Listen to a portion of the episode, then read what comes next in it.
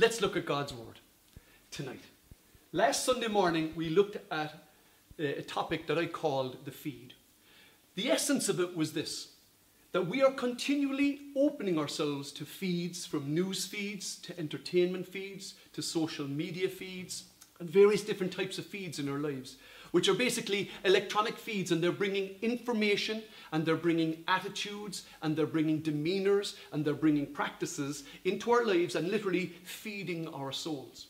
You know, I was making the point that we are what we eat physically, and the scripture says in 1 Corinthians 15 that, that things happen first in the physical and then the spiritual. Well, the way that we are physically is the way that we're also spiritually, so that we become what we eat spiritually. And when we're eating this stuff, when we're consuming news and social media and entertainment, we're actually putting stuff into our souls and putting stuff into our bodies. The result of that, of course, is that it begins to affect the way that we see the world.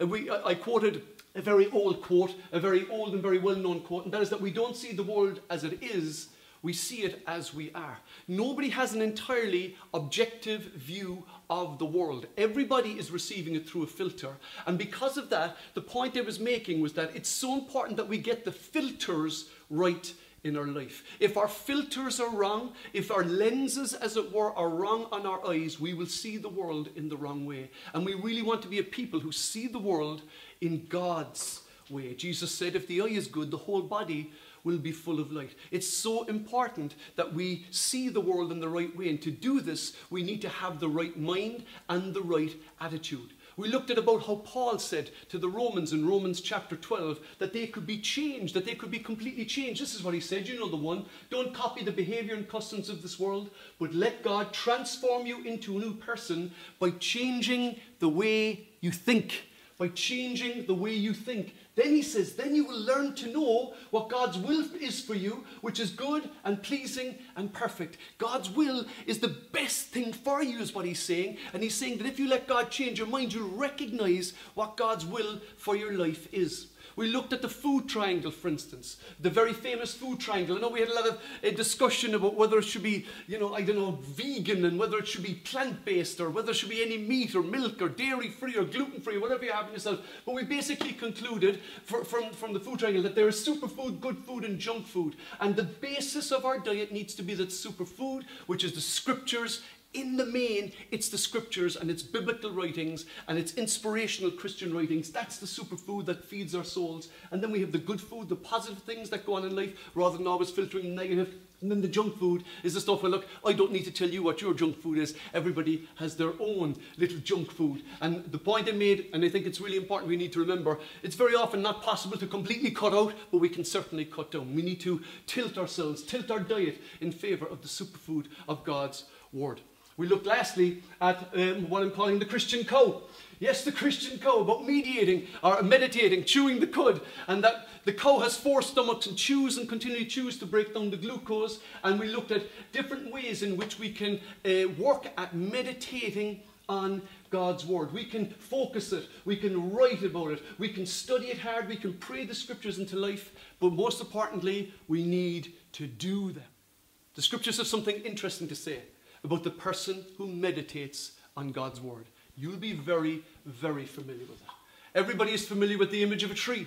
And that tree is that image of a tree is used in Psalm 1 to describe the person who meditates on God's law day and night. This is what it says is the result in that person's life. That person is like a tree planted by streams of water, which yields its fruit in season and whose leaf does not wither. Whatever they, whatever they do prospers.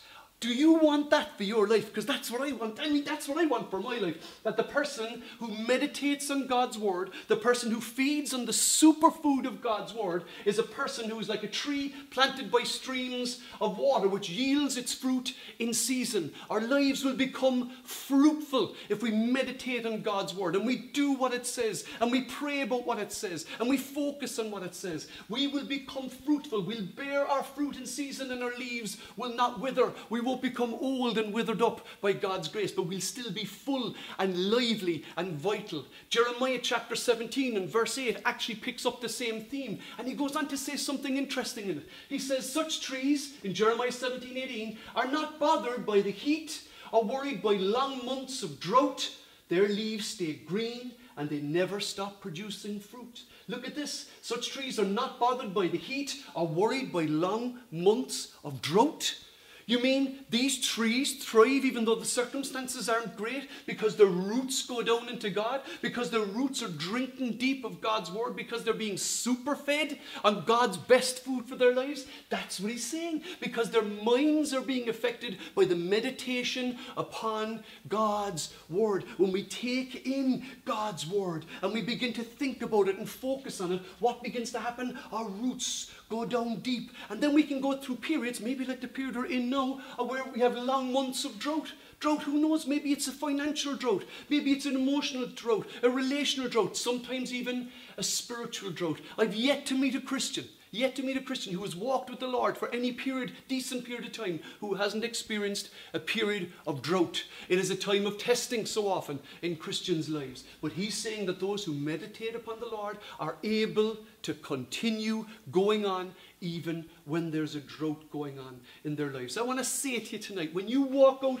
and look at the spring trees tomorrow, the trees are now fantastic. It's into leaf. I mean, the places like the Amazon near where I live, it's fantastic. And you look at it and you see all those trees and leaves all of that is provided by what's going on underground. All the work has gone in. So if you want to flourish in your faith, if you want to flourish by faith, if you want to flourish in the presence of God, you need to meditate. You need to get the superfood of God's word into your soul and the power of God's spirit at work in you.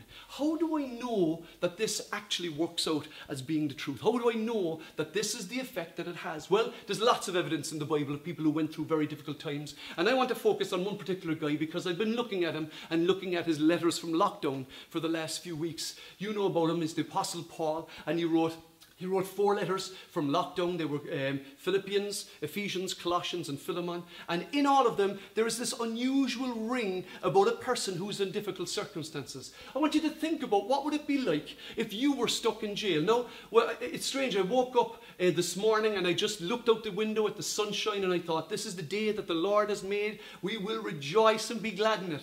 And then I was challenged. I felt like the Lord said to me, would you say the same if you were in pain, if you were broke, if your home wasn't as comfortable as it is, if your children weren't healthy, would you be saying the same? And it was a challenge to me because really, when we say this is the day that the Lord has made, what we're saying is that we will not let circumstances dictate our attitude to the day that the Lord has made. We won't let circumstances. And for Paul, he certainly didn't let his circumstances uh, attitude. And that's really important. The letters that Paul wrote there are some of the most joyous letters in the New Testament, even though his circumstances were the worst. When you look, for instance, at the book of Philippians, 13 times in four chapters, the words joy or rejoicing are used. Or rejoice or rejoicing and joy. They're used 13 times in just four chapters. Now, when you read your Bible, you'll never see bold or underlined, or you'll never see something emphasized repetition is the Bible's way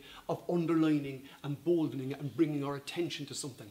Paul is continually joyful. Roy, he's going through a serious period of drought. He's going through seriously difficult circumstances, but he is still fresh and he is still bearing fruit. The gospel is still bearing fruit. And he says it, even though I'm in chains, the gospel is prospering. And he says, and because of that, I rejoice. Here's one of the passages where he says it. He says, My dear brothers and sisters, rejoice in the Lord. It's no trouble for me to write the same things to you again. It is a safeguard for you. Now, when he says it's no trouble for me to write the same thing to you again, I bet you that Paul was always telling people to be joyful. And he says it's no trouble to write it again. Because I know you might go, oh no, Michael's going to talk about Paul having joy in prison. Oh, great. That's going to be so exciting. But why does he say it? He says it's no trouble because when we repeat something, it begins to build a pattern in our brain. We begin to make connections in our mind. Remember, I was saying it's all about the top four inches of your mind? That's what it's all about. It's about the thinking. And Paul is saying, I'm going to repeat it, and I'm going to repeat it, and I'm going to repeat it, and I'm going to repeat it, and I'm going to repeat it because repeating something, repetition is the mother of memory. That's how we remember something. And so when we read the scriptures that tell us to rejoice, we're reminded that we too should rejoice. And it was so, here's, here's something else he says. He says, Rejoice in the Lord the odd time, and if you're in the mood, and if the chords sound good and we're all in key. No. Rejoice in the Lord if you have no pain and the cupboards are full and the salary is coming in the door. No. Rejoice in the Lord if you've got no pain in your body and you're fit and healthy and active and everybody around you is joyous and have straight white teeth and lovely curly hair. No. Rejoice in the Lord when? Always. Amen. Always. He says, I'll say it again. Rejoice. Rejoice about what, Paul? He says, rejoice. Just rejoice. Be glad for what God has done in your life. Be glad for the purposes of God at work in your life. Be glad for the salvation that He has given you in Jesus Christ. Rejoice. Be glad because these circumstances are just passing. They're just passing through. But what we have in Jesus is permanent. You see, there's something going on in Paul, and it's about his attitude. Let me tell you this if the devil, all the devil has to do with you, is to get you thinking wrong about yourself, about others, and about God, you will do the rest. You'll just go off and do the rest. You get an idea into your head and you run with it and you begin to make a process with it and you begin to build something up in your mind and you begin to have an idea about someone and you begin to meditate on the wrong that they've done you. You know, when we meditate on good things about people and when we consider good things about people, as Paul advises earlier in the Philippians, when he says, in, in humility, consider others better than yourselves. When you actually consider and look for the good in people, what you'll actually find is that you will grow in love and kindness and in grace. But when you ruminate and when you meditate on the person who did you wrong, or the person who hurt you, or cut you off, or jumped you over in, in the queue for promotion at work, or who, who didn't correct your exam right, the teacher who got you and you knew he had it in for you, when you do that, all you do is you build up you build up, um, you build up retribution, you build up revenge, you build up resentment. That's all you build up by, by meditating on the negative. And so Paul chooses to focus on what is positive. I love attitude is everything. There's an old proverb, many of you will have heard it or seen it before. It says this Two men looked out through prison bars, one saw mud and the other saw stars. Two men looked out through prison bars. One saw mud. He looked out, look, my life is awful. The other person said, look at the stars. Both of them in the same circumstance, but both of them had a completely different attitude to the same circumstances. We have in our nature as human beings what psychologists call a negativity bias. We tend to focus on what is negative. Now, you might go, ah, no, but I'm a very positive person. Trust me, you have a negativity bias. You know, you have a negativity bias when you go into a beautiful home and you go, do you know what? It needs one more coat of paint. You know that you have a negativity bias when you go, do you know if I could do another 500 push-ups, I'd have the perfect biceps, or whatever you're having yourself, because we tend to focus not on what's right with us or with others, on what's wrong. What can we fix? What can we improve? What can we make better? And there's a good reason for that because we're hardwired to threats, things that will threaten our safety or our comfort or our provision. We're hardwired to it. I mean, if you were living in Ireland 1500 years ago and there was wolves in the hills and bears in the caves, you had to be kind of tuned in to threats. And because of that long-lasting habit in human beings, we're still wired to being threatened. We're still wired to being um, troubled. We're still worried, wired to hearing the negative because there was a time when it helped us literally to survive. I love what the scripture says when it says, all right, this is not the scripture, this is, forgive me, it's John Milton. It's a quote by John Milton all about attitude, and he talks about the mind in his poem Paradise Lost. What a brilliant poem! If you get the chance, even tonight before you go to sleep, read Paradise Lost. It's all over the internet, you can't miss it, by John Milton. But he has this great line in it, and it's all about the mind. This is what he says. He said, The mind is its own place and in itself can make a heaven of hell a hell of heaven. Oh, is that so true? And I think about Paul inside in prison, and in truth, he's in hell. He's in a Roman dungeon hell. His circumstances are awful. No matter how much positive thinking Paul could do, his circumstances were awful. He was dependent on other people for his food. He was chained to, most likely chained to a prison guard 24 hours a day. He had only very, very limited freedoms. His circumstances were awful. And he knew that being in prison probably meant that he was going to be executed. And yet, because of his attitude, because of the way that he thought, because of how he viewed his circumstances, he had joy because he was able to make that hell heaven. He was able to make his hell heaven simply by looking to Jesus Christ.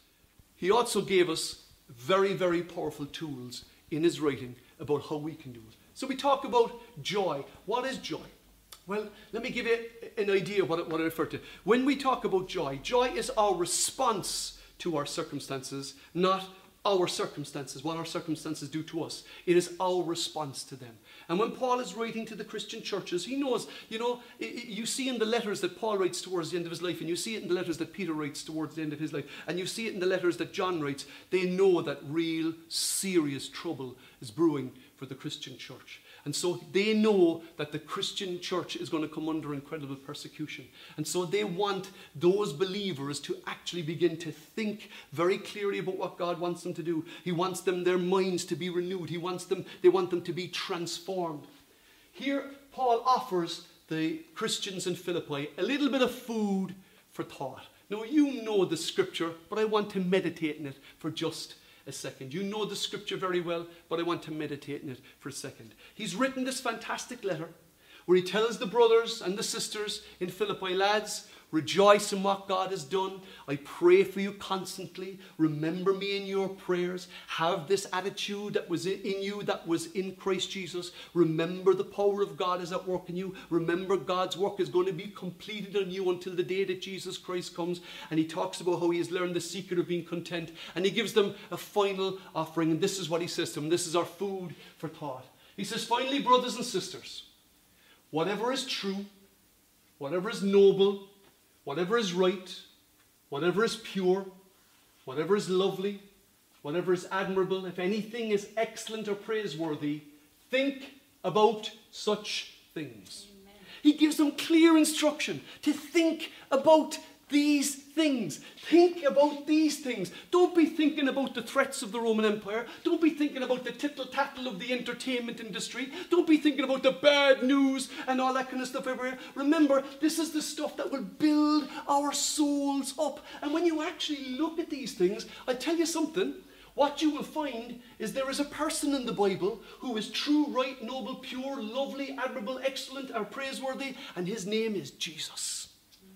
Jesus Christ is all of these things. It is, he is true. He is noble, right, lovely, pure. And it, can, the other thing that is that it's his word. God's word is true. It's noble. It's right. It's pure. It's lovely. It's admirable. It's excellent. It's praiseworthy. It calls us to a higher standard. And here's the point.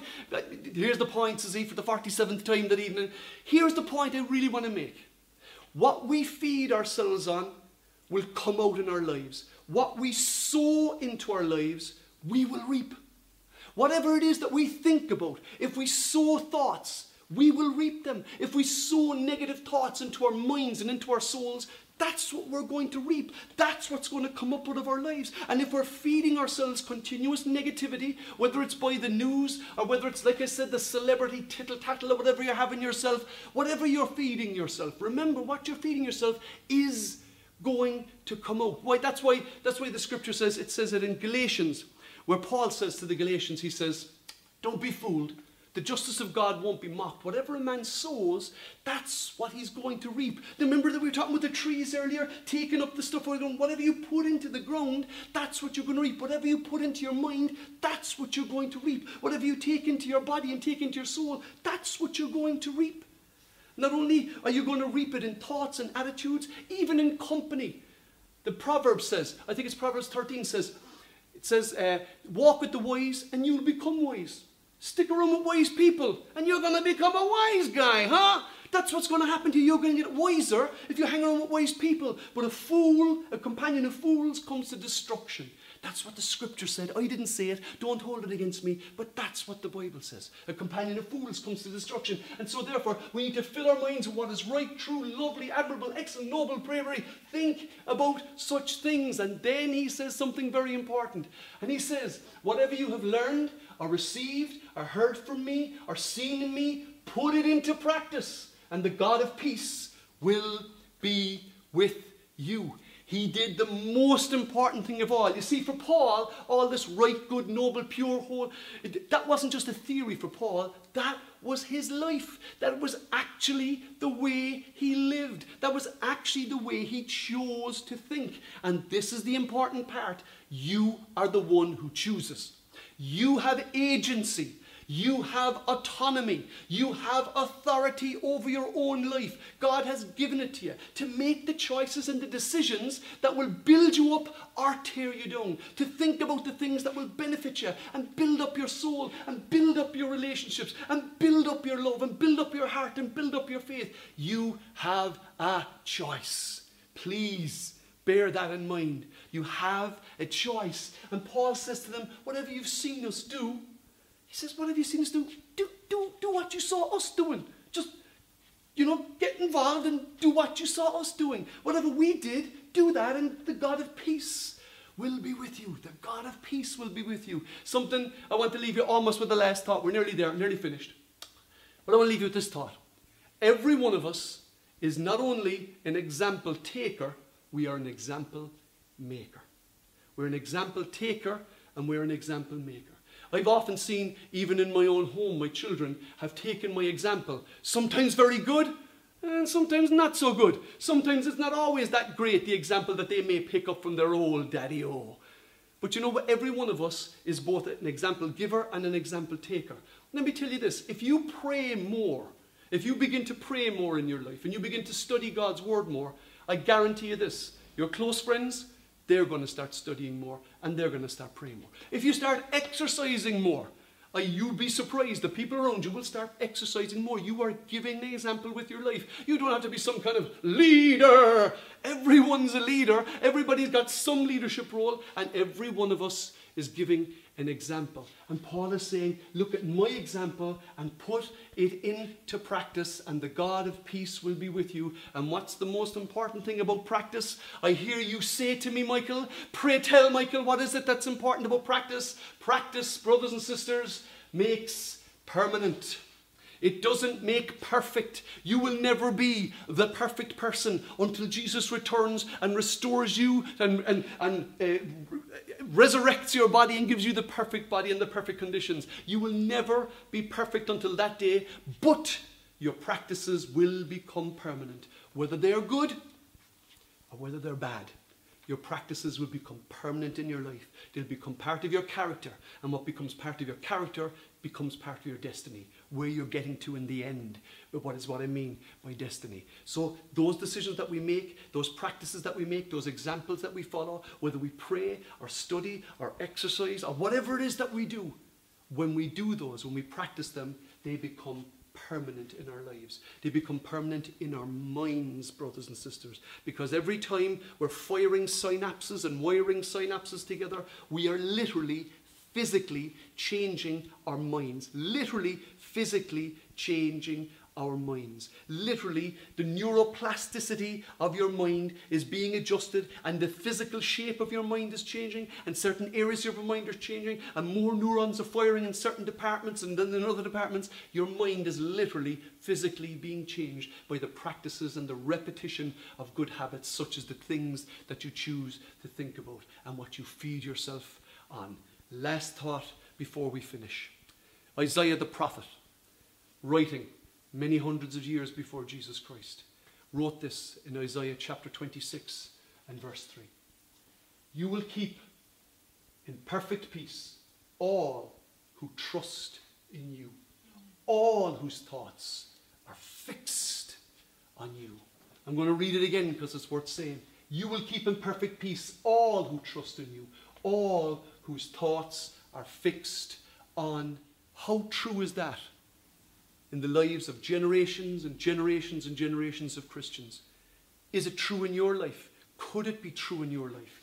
Is that the peace that you want? The shalom peace, the perfect peace? And that peace, that shalom peace, means peace of body, peace of mind, peace of relationships, peace of home. It is the complete, uh, comprehensive peace of God, the shalom peace. God will keep in shalom peace those whose minds are fixed upon Him, regardless of their circumstances. And that's why Paul was able to say, The God of peace will be with you. Paul is in the worst of circumstances, and yet he's able to say, I have the peace of God at work in me because I'm fixing my mind on Him, not upon these circumstances.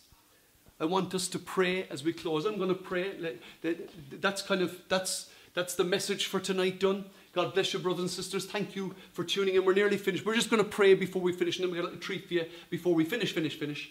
So I'm going to ask you, wherever you are, would you pray with me?